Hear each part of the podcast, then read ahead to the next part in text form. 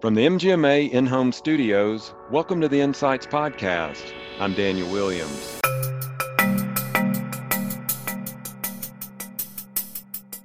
So, what I'd like to do is bring that same level of choreography, Daniel, to healthcare and to actually get the employees involved in writing their own departmental playbook so that we not just have a mission, vision, and values umbrella over the organization, but it's been localized. Here's what it looks like in dermatology. Here's what it looks like in family medicine. Here's what it looks like in radiology. So that we're all not only singing from the same philosophical hymnal, but it's been localized in how we answer the phone and how we knock on the door before we enter the patient's room. That's Jake Poore talking about creating a cohesive strategy around the patient experience. We'll hear more from Jake in just a moment, but first, a word from our sponsor. Spend more time doing what you love, caring for patients, and less time on clinical documentation. Nuance Dragon Ambient Experience, or DAX, captures the patient story securely and accurately to automatically document at the point of care for increased efficiency and patient throughput. Discover how DAX provides a better patient experience and eliminates afterward documentation. Visit nuance.com slash DAX to sign up for a live stream demo and explore how DAX, Nuance's ambient clinical intelligence solution, can transform your organization. Our guest today is Jake Poore a featured leadership speaker and president and chief experience officer of Integrated Loyalty Systems. Jake is on the faculty of the American College for Healthcare Executives and served in a variety of roles during his decades long tenure with Disney, including five years as senior manager of healthcare at the Disney Institute. Jake is here today to talk about what healthcare professionals can learn about the patient experience by modeling aspects of the Disney customer experience. Jake, thanks so much for joining us today. Well, thanks for having me. Now, in reading your bio, it says that you're on a mission to elevate the human side of healthcare. What do you mean by that? Well, I was lucky enough to work at the happiest place on the planet, so many say, Walt Disney World. I was lucky enough to work there for 18 years. And I learned that there's an art and a science behind the Disney experience, that there's an intentional blueprint. And not just in the theme parks that most people experience, but in how they run their retail, their timeshare, their wastewater treatment plant, even the hospital that Advent Health built on Disney property, and the many clinics and the five fire departments run by Reedy Creek all of it was very intentional. And what I learned in healthcare, it's not so intentional. Now, we have a great rigor, Daniel, with clinical excellence and safety and uh, compliance. But what about the human side? And most of us didn't go to nursing school and, and medical school as patients, but we can absolutely tell you whether we like you or whether we got a feeling of you treated me as a valued guest in your home. And I think uh, the times have changed, and patients are consumerism is really that that paste is out of the, the, the toothpaste tube, you know, and it's not going back in. And I think we can either go into the the new year kicking and screaming, or we can embrace something intentional as well. And and that's what I wanted to hardwire. I wanted to hardwire the human side of healthcare. And that's why after 18 years uh, on 9-11, I committed the rest of my life to doing just that. Mm-hmm you were talking about working at Disney for decades there and spending that time there. So, give us one example then of what you could take from that Disney customer experience to the healthcare customer slash patient experience. How what's one thing you can translate for us? Well, that's that's a great question. Uh, the list I actually wrote a book, 99 lessons I learned from Disney to improve the patient experience but picking one, you know, here here's what I will tell you: you got to keep it simple. Mm-hmm. I think uh, my mantra for 2021, uh, besides you know rising from the ashes in the midst of this pandemic, is um, we got to be brilliant on the basics. And uh, what I like to share, you know, when I worked at Disney, we had 100,000 employees. 65,000 we gave paychecks to, and 35,000 of them were contracted. And we had 24 unions representing those employees. So getting anything done had to be pass, fail, black or white, and simple. You had employees speaking 24 languages. So I think the, the two tools that I'd like to, to share, one of them is simply start interactions on the human. We call the tool human business human. Uh, enter on the human, conduct your business, and exit on the human. Disney, of course, is, is known for this in Orlando and worldwide now in Shanghai and Tokyo and so on, the theme parks, but they've really made it an art form where you're not just pulling a string in your neck and reciting a script. You're really connecting with that person in front of you based on who they are, where they're from. You might pick up an accent, a crucifix around their neck, uh, a, a favorite football pin, or a baseball cap. You're connecting with them first before you're providing that service or anything. So I think connecting on the human first and entering on the human creates that warm welcome and that fond farewell. Mm-hmm. Because you were at Disney for so long, why does Disney get that right? What what is the secret sauce, the recipe that Disney's doing that quite frankly a lot of places aren't doing? I think I think we didn't assume anything um, one of the one of the big pragmatic i'm a idealist daniel but i'm a pragmatic idealist i'm not going to get up in front of a group of people and, and spout uh, platitudes and philosophy i want to make sure that you know how to do it and here's the roadmap here's the blueprint here's how you hire for it here's how you fire for it the challenge in healthcare is we've left a lot up to ambiguity and i think we need to close that gap i'll give you for instance um, you know i know a lot of your listeners are in uh, uh, medical practices. Mm-hmm. Uh, but let me just go to the, the inpatient setting for a moment. I'm in the operating room. We're doing a safety timeout. The patient is awake. No one's told the patient what a safety timeout is. And we, the physician comes in and says, All right, timeout. And the patient's eyes get real big. Who's the patient? Oh, it's Daniel Williams. Uh, uh, and age, and okay. You know, wait a minute. Nobody's clued them in nobody set an expectations. You know, uh, in business school, we learned that um, clear expectations avoid resentments, right? Setting clear expectations. And, and what I've done pragmatically is uh, one of the nice things about working at Disney for, for 18 years is I worked in 12 different departments, even, even worked in Tokyo for a short time in Paris on those projects. Every department had a departmental playbook.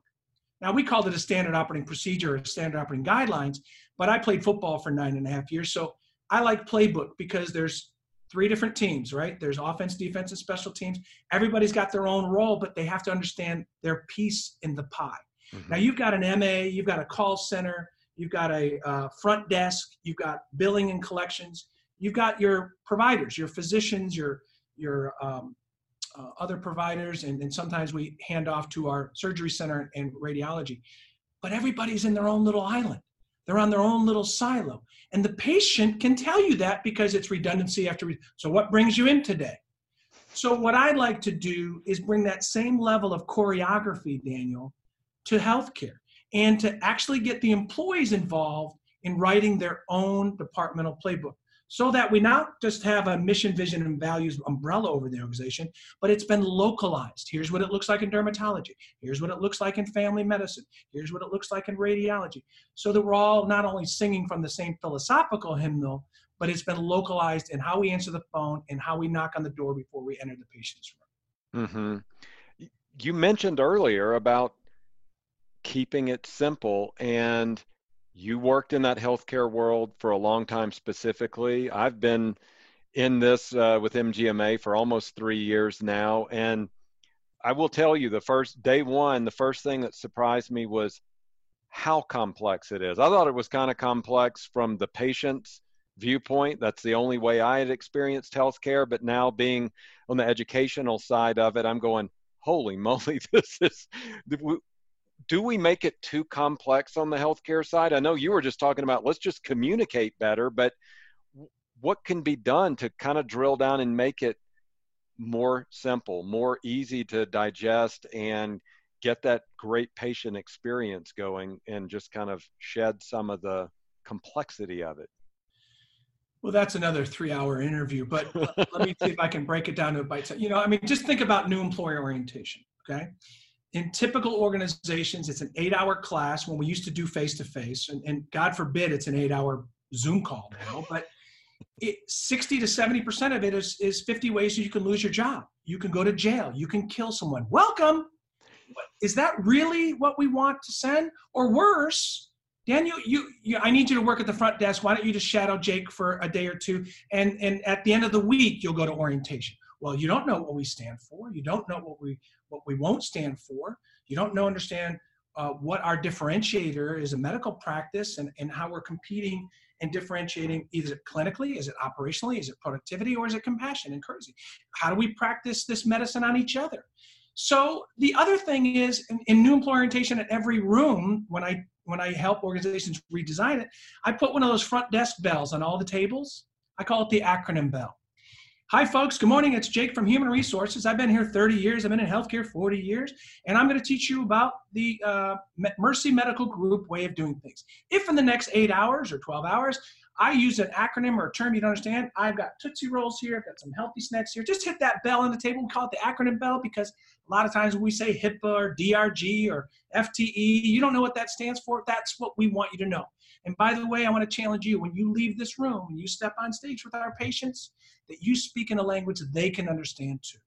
And that from the outset says, we care about you. We're going to mm-hmm. speak to you in a language. And now we're setting the tone for the kind of culture and the kind of patient experience we're going to carry through. That just gives you an idea. And then we take the trainers, the preceptors, and we take them through a separate training. Now, we don't do this, by the way. The trainer of the department is the person who has time on their hands. Hey, hey, Jim, you got, can you train Daniel? Yeah, well, I've never, I, uh, hey, the supervisor's not here. I think the notebook's in her room. You know, this is most healthcare. The reason it's so complex, Daniel, is we've operated over 200 years of see one, do one, teach one. And so whatever the trainer was taught is then repet- repetitively trained to the next person. It's not intentional culture. It's kind of a happenstance culture. We've got to change that. Mm-hmm. No, that's a great summation of it. And yeah, if we can get out of the jargon, the acronyms, uh, the speaking our language to speaking just the common person's language, the common patient's language. I mean, we can only learn so much on Google, uh, Googling what our symptoms are, self diagnosing. So thank you for can that. I, now, I, I want can I, can go right ahead. Because it's, it's kind of funny. Your listeners may enjoy this. You know, I, I put up a slide, and maybe I'll, I'll do that at your conference. And I put all the acronyms that we typically use day to day in healthcare. And I, and I put, you know, jargon monoxide, right? because it's like carbon monoxide. You, you oh, can't yeah. smell it, it's odorless, it's imbued in everything we do, but it's going to kill you over time. I mean, literally. Now, joking aside, if they really don't understand the diagnosis and the treatment and the medicine because we're using healthcare terms, I mean, uh, for instance, let me just joke for a second. You know, uh, my grandmother, 87 years old, has cataract surgery. You know, years ago when you actually stayed overnight in the hospital, the physician, the surgeon comes in, takes the gauze off her eyes and says, Mrs. Farrell, Tomorrow, I'm going to want you to discharge. And she gets this weird, uncomfortable look on her face because to an elderly woman who hasn't been in the hospital in 40 plus years, the word discharge is feminine and private, and we don't talk about it, right? Doesn't mean go home. I mean, so our first impression, triage, and our last impression, discharge, are actually making disconnects unintentionally. Yeah. So if you want to create a world class culture, sometimes we got to change our stories. And if we want to change our stories, sometimes we have to use intentional words in those stories that are really patient centered and patient first, not just because the way we've always done it. Mm-hmm. I love that. That is a, a great story. Thanks for sharing that one. Um, you mentioned the conference coming up. It's going to be in April. You're speaking at, uh, it's called the Pathways Conference. It's MGMA Spring Show. Your keynote, you're one of the keynotes there. It's on rising from the ashes into a world class medical practice. I'm getting an idea of what you're talking about here, but share with us what is a major theme uh, you've developed here and, and what can they take away from this talk that you're going to be giving? Well, it's going to be a little bit of a twist, and, and I hope to keep it current and, and be incredibly present at the time. Uh, as you know, daily, between politics and COVID and the vaccine and mass exodus. Uh, we've got, you know, my friend Quint Studer uh, said on a podcast yesterday that COVID is the earthquake, but PST is the aftershock. So, as owners of practices, as physician leaders, as practice managers, uh, as leaders in general, we know that courage is contagious, but so is fear. So, what is our role as leaders as we plan to transition from this morass of chaos and lack of information to a light at the end of the tunnel to what can I specifically do? No, how do I come with my game face on? Now, I still have to be transparent. I still have to be incredibly gracious and, and, and, and exude gratitude and compassion to my staff. Thank them for showing up uh, you know, in the state of California, the medical groups are reeling from this very prudent safety order, Daniel, that if you know anybody within your family or your circle of friends who have COVID, take the next two weeks off fully paid. Well, some staff are taking fully advantage of this, and we've got nobody answering the phone. We've got nobody checking people in. So that takes now the COVID in general is taking a dramatic impact add to lack of staffing uh, and the lack of information. So, how do we put our game face on? How do we brace? How do we look in the mirror and brace for the day? And instead of coming in the back door and start seeing patients, how do we come through the front door and start connecting with the front desk and say, thank you for being here? How do we leave, not through the back door, but leave through the front desk and, and say to the MAs in the front desk, or even stop into the call center and say, you know, thank you for being there. Um, thank you for a great day, and, and I appreciate you doing the triple the work. And I think my last thing I would say philosophically is my son and I just watched uh, Lord of the Rings. And uh, I noticed in the Lord of the Rings, Gandor, the, the wizard, never showed up day to day. He only showed up when you really needed him, uh-huh. right? and when you least expected them. And I think as physician leaders and practice managers, you can't be everywhere. You got to manage nine clinics. You got to rotate between the hospital and on call and your practice. You can't be everywhere all the time. But to use a hospital analogy, don't come to the cafeteria at three in the afternoon when nobody's there and say, How are things? Come at lunchtime when we're short staffed and start serving soup. You know, come to the front desk first thing in the morning when we had three call offs. And you know what? Don't just say, you know, good morning, answer the phone, you know, before we check your patients in for us. So I think, you know, practicing that way now, I think leadership by behavior says more than leadership by words. Mm-hmm. Great point. So, so much of what you're talking about is being empathetic, being being present, um, being human. You talk a lot about this human element. There's there's a, a, a new thing that's gone on in this past year though and it's the advent of telehealth telemedicine. So we're working through technology. How how do we do that? How do we raise both the human element but also utilize these new technologies there so we're not just these bots and everything else communicating with each other yeah what we used to say at disney you know, and I left 18 years ago. This is my golden year, right? 18 years at Disney, now 18 years in healthcare. What we used to say is high tech doesn't always drive high touch. Uh, and now Disney has invested over a billion dollars into this wristband technology called the Magic Band that can, you know, can basically do everything you want it to do. So, how does telehealth um, give not just access and ease in in the middle of a pandemic, but how do we make sure that we connect on the human side? And i think listen if we if we took a video camera of you daniel going into a patient's room to see a patient what's nice about a video the old cameras the old the old movie cameras is they shot 24 frames per second. So i know what you did first things first. Did you knock did you not knock did you review the patient file before you went in so you know what their nickname is is it margaret or is it betty or is it mrs jones or does she want to be called by her deceased husband who's been gone for 40 years, Mrs. John Jones? We got to know that stuff because that's an unintentional consequence if you go in and go, hey, what seems to bring you in today? Or, hey, Mrs. Jones, I'm Mrs. John Jones. And listen, I've told your staff this 22 times and you forgot last time too. Now our blood pressure's gone up. Now we got a false positive on the blood pressure cuff.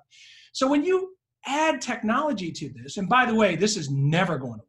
We went from 7% telehealth to 70% telehealth overnight, and my wife loves it, right? There's no hassle factor. There's no there's no calling for the appointment. There's no everything is online. It's like online banking du jour, right? Where have you been, healthcare? There's no parking hassle. There's no parking paying for parking hassle. Then you have to get tested at the front desk of the hospital. Then you have to go up to the clinic, get you know, wax in, wax off, you know, and there's no wait time, and then wondering if you're going to be on time, wondering if your child's going to get back. Can I still do that dental appointment with my kids?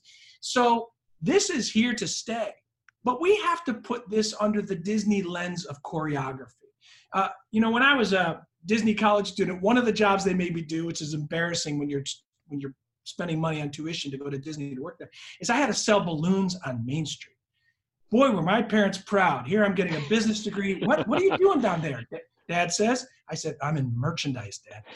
Where exactly are you working? On Main Street in the Magic Kingdom. What exactly are you doing? Uh, uh, right? but one of the things that was nice about working on Main Street is I got to watch the shows in front of the castle, and they call them the kids of the kingdom. I got to friend befriend a lot of them, and I found out for every minute, one minute on stage, they did seven hours of rehearsal. Seven hours. Why? Because people were saving two to three years to come to Disney. It wasn't a cheap place, right? It's like taking out a second mortgage. So we had to bring it right? Even me, a lonely balloon seller making $3.81 an hour, I had to bring it too. I was still part of the show, and nobody was any less important, whether you're on stage or backstage. We need to learn this level of rigor in telemedicine, right? Mm-hmm. We were thrown into the thrust of Zoom calls like you right. and I are on right now. And did we learn about avoiding distractions? How do we prepare for the show? How do we engage our patient uh, on the human side before we jump to the clinical side. How do we manage technology? Should we rehearse and test our audio and our video with our MA before we get on? What does the MA script say so I can play off of that as the nurse when I ask you about your vitals and your symptoms? Then when I hand off to the physician, I don't just put you in a queue, right?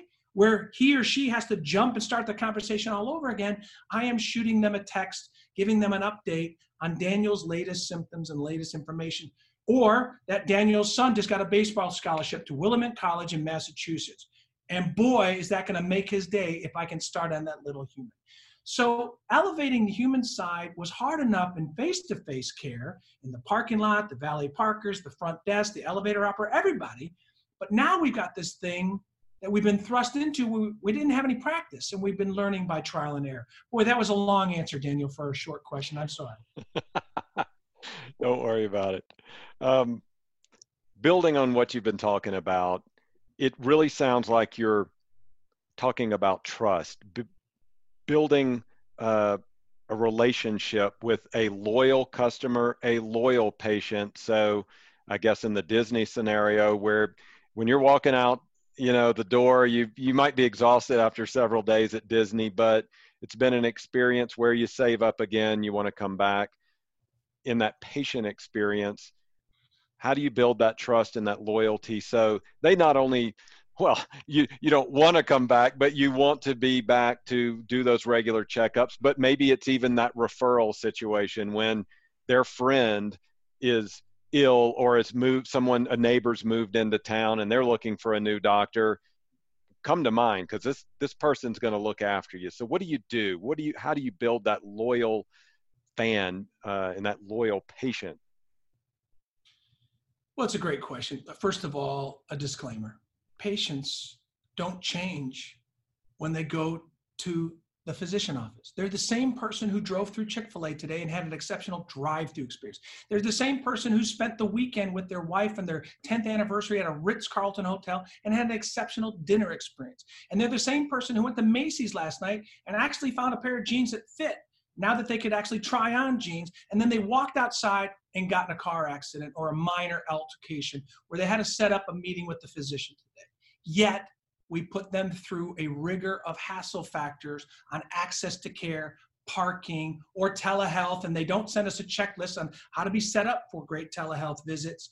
So we've got to put the same rigor in place And if you want to build loyalty, when I started at Disney in 1982, just before Epcot opened, we, we had an intent to return loyalty factor of 49%. It was very high at the time. Mm-hmm. We were right up there with, you know, Ritz Carlton and, and, and a number of organizations. But when I left in 2001, 18 and a half years later, we got that to 79%. That means wow. seven, almost eight out of 10 people who visited Disney intended to come back in the next three years, every three years for life.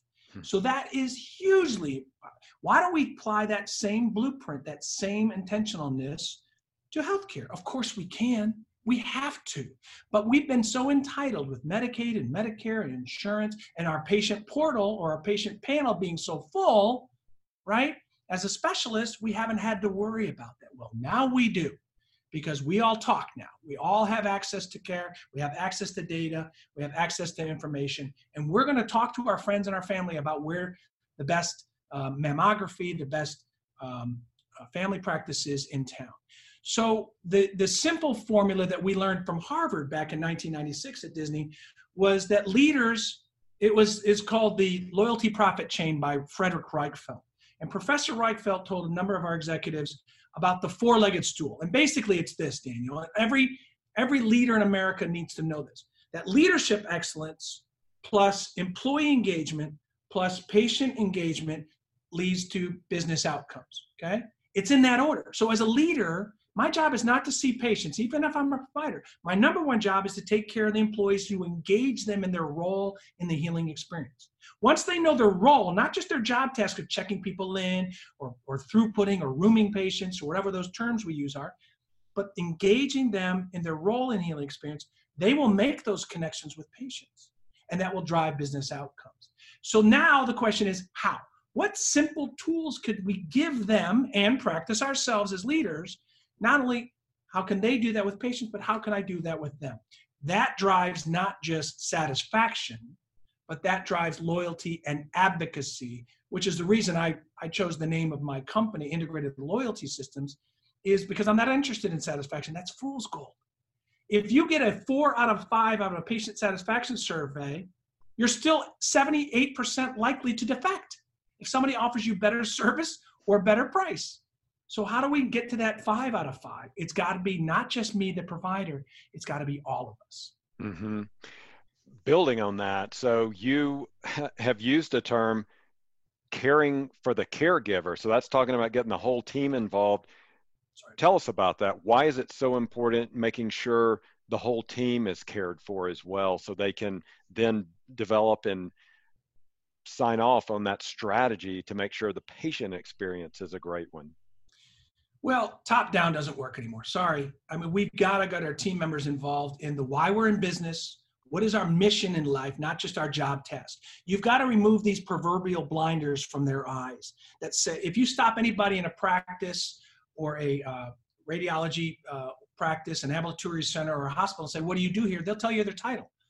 I'm a bill collector. I'm in patient experience. I'm the CEO. I'm a radiologist, or I'm the ER doc. No, I'm part of a team at Dignity Health extending the healing ministry of Christ, right? Or I'm part of a team, you know, creating great profits at HCA. It, you got to go to mission first. If they don't know the why, the what doesn't matter. So we've got to not only unite them in our uniting thread that pulls through our true north and make sure everybody's aligned to that same true north and they understand their role in that show, but then as leaders and as managers, we've got to practice that on our caregivers so if it's schizophrenic, if you say, do this, say this, and then I don't do that for you. So remember, they're anxious, they're fearful. Many of uh, the people I talk to, you know, strip down from work in the garage, walk into the guest shower before they enter their house. We're worried that we're bringing this home. And, and they are heroes in that sense, that they're sacrificing their own personal safety for the betterment of the rest of the, rest of the organization, the rest of the human race. But we as leaders have got to practice that. So how can we make sure we start each day on the human too, our meetings, our entering the office, before we jump to business? You can't walk in and say, What's my panel today? Uh, when can I go to lunch? Uh, are we fully staffed? That's starting on the business, right? Even safety huddles in, in, in, in large ambulatory centers, we do these safety huddles every morning at 7 a.m. And everybody talks about their data from yesterday. How about good morning? How about hello? How about thank you for being here? Let's open in a, a, a great quote of the day from the CEO of Virgin Airlines or Elon Musk or something and get people fired up from a, a quote of the day or if you're a faith-based organization, a Bible verse, so that we connect them and we ground them. But we unintentionally don't. And then we reap what we sowed and we wonder why people burn out, call in sick, or quit. Mm-hmm. Well, are there any final thoughts then that you'd like to share with our audience on the patient experience? Yeah, you know, my my father always uh, left me with his mantra when he left this earth. He, he always said, Jake, you know, I know you're going to do well at Disney. Uh, I just, I just feel it in my bones. And this was when I was on the Disney college program, which I was only supposed to be gone for four months, and it turned into a nearly 19 year career. He says, never forget if it's meant to be, it starts with me. Okay. So get off your high horse, stop telling people what to do, and lead by example. So I think all of us can take a page out of you know the great leaders' playbooks, um, and I think what people need now, they do need hope, they need inspiration.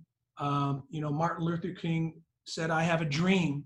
Right? He didn't say we're gonna we're gonna work on civil rights. He said, "I have a dream." You know, Winston Churchill said, "You know, uh, this is going to be our finest hour, but we will never give up." I think we I think we all need inspiration right now but I think at the end of the day, as a physician leader or practice manager or an owner of these practices, if it's meant to be, it has to start with you. So, what are you going to do differently? What kind of emails? You know, replying to an email, Daniel asked me a question. I write back, the answer is 45. How about happy Friday, Daniel? Hey, thanks for that interview yesterday we did for MGMA. And the answer to your question is 45. Have a great day. That is practicing human business human. Human first, good morning, hello, happy Friday. Business second, the answer to your question is 45, and you end with human. We need to answer the phone that way, right? Dr. Jones, no, hello, this is Dr. Jones. or if you know it's the MA because you see her extension pop up, you don't go, what do you need? You say, hey, Joanna, what can I do for you? That's human first. If you want her to do that with your patients, then you need to do that with her. And by the way, when you come home from work, if you teach this tool to your spouse, be careful because when your spouse says, How was your day? and you start going into all the morass of your business, she's going to say, You didn't start on the human, Daniel. So I think that's a great, again, we need to be brilliant on the basics. We need to start on the human. And by the way, if you like mathematics, Daniel, human plus business plus human equals trust.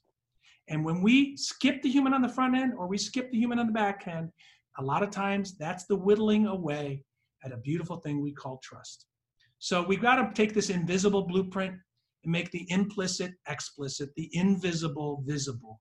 And I think when you start putting pen to paper and getting your team involved, not just top down, here's my plan for the year, but getting them involved, I think you'll be pleasantly surprised that that can have a powerful impact on your practice and the rest of the organization. All right, Jake, that is great advice. It's the kind of medicine we need right now. So thanks for joining the show and sharing this with us. It's my pleasure. Thank you so much. Well, that's going to do it for this episode of Insights. Thanks to our guest, Jake Poore. You can hear Jake speak at MGMA's Medical Practice Excellence Pathways Conference in April. For more information, go to mgma.com slash Pathways Conference. And thanks to Nuance for sponsoring this week's show. Visit nuance.com slash DAX to sign up for a live stream demo and explore how DAX, Nuance's ambient clinical intelligence solution, can transform your organization. If you like the show, please rate and review it wherever you get your podcast. If you have topics you'd like us to cover or experts you'd like us to interview, email us at podcast at mgma.com or find me on Twitter at mgma daniel. MGMA Insights is presented by Declan McGee, Rob Ketchum, and I'm Daniel Williams. Stay safe, and thanks for listening.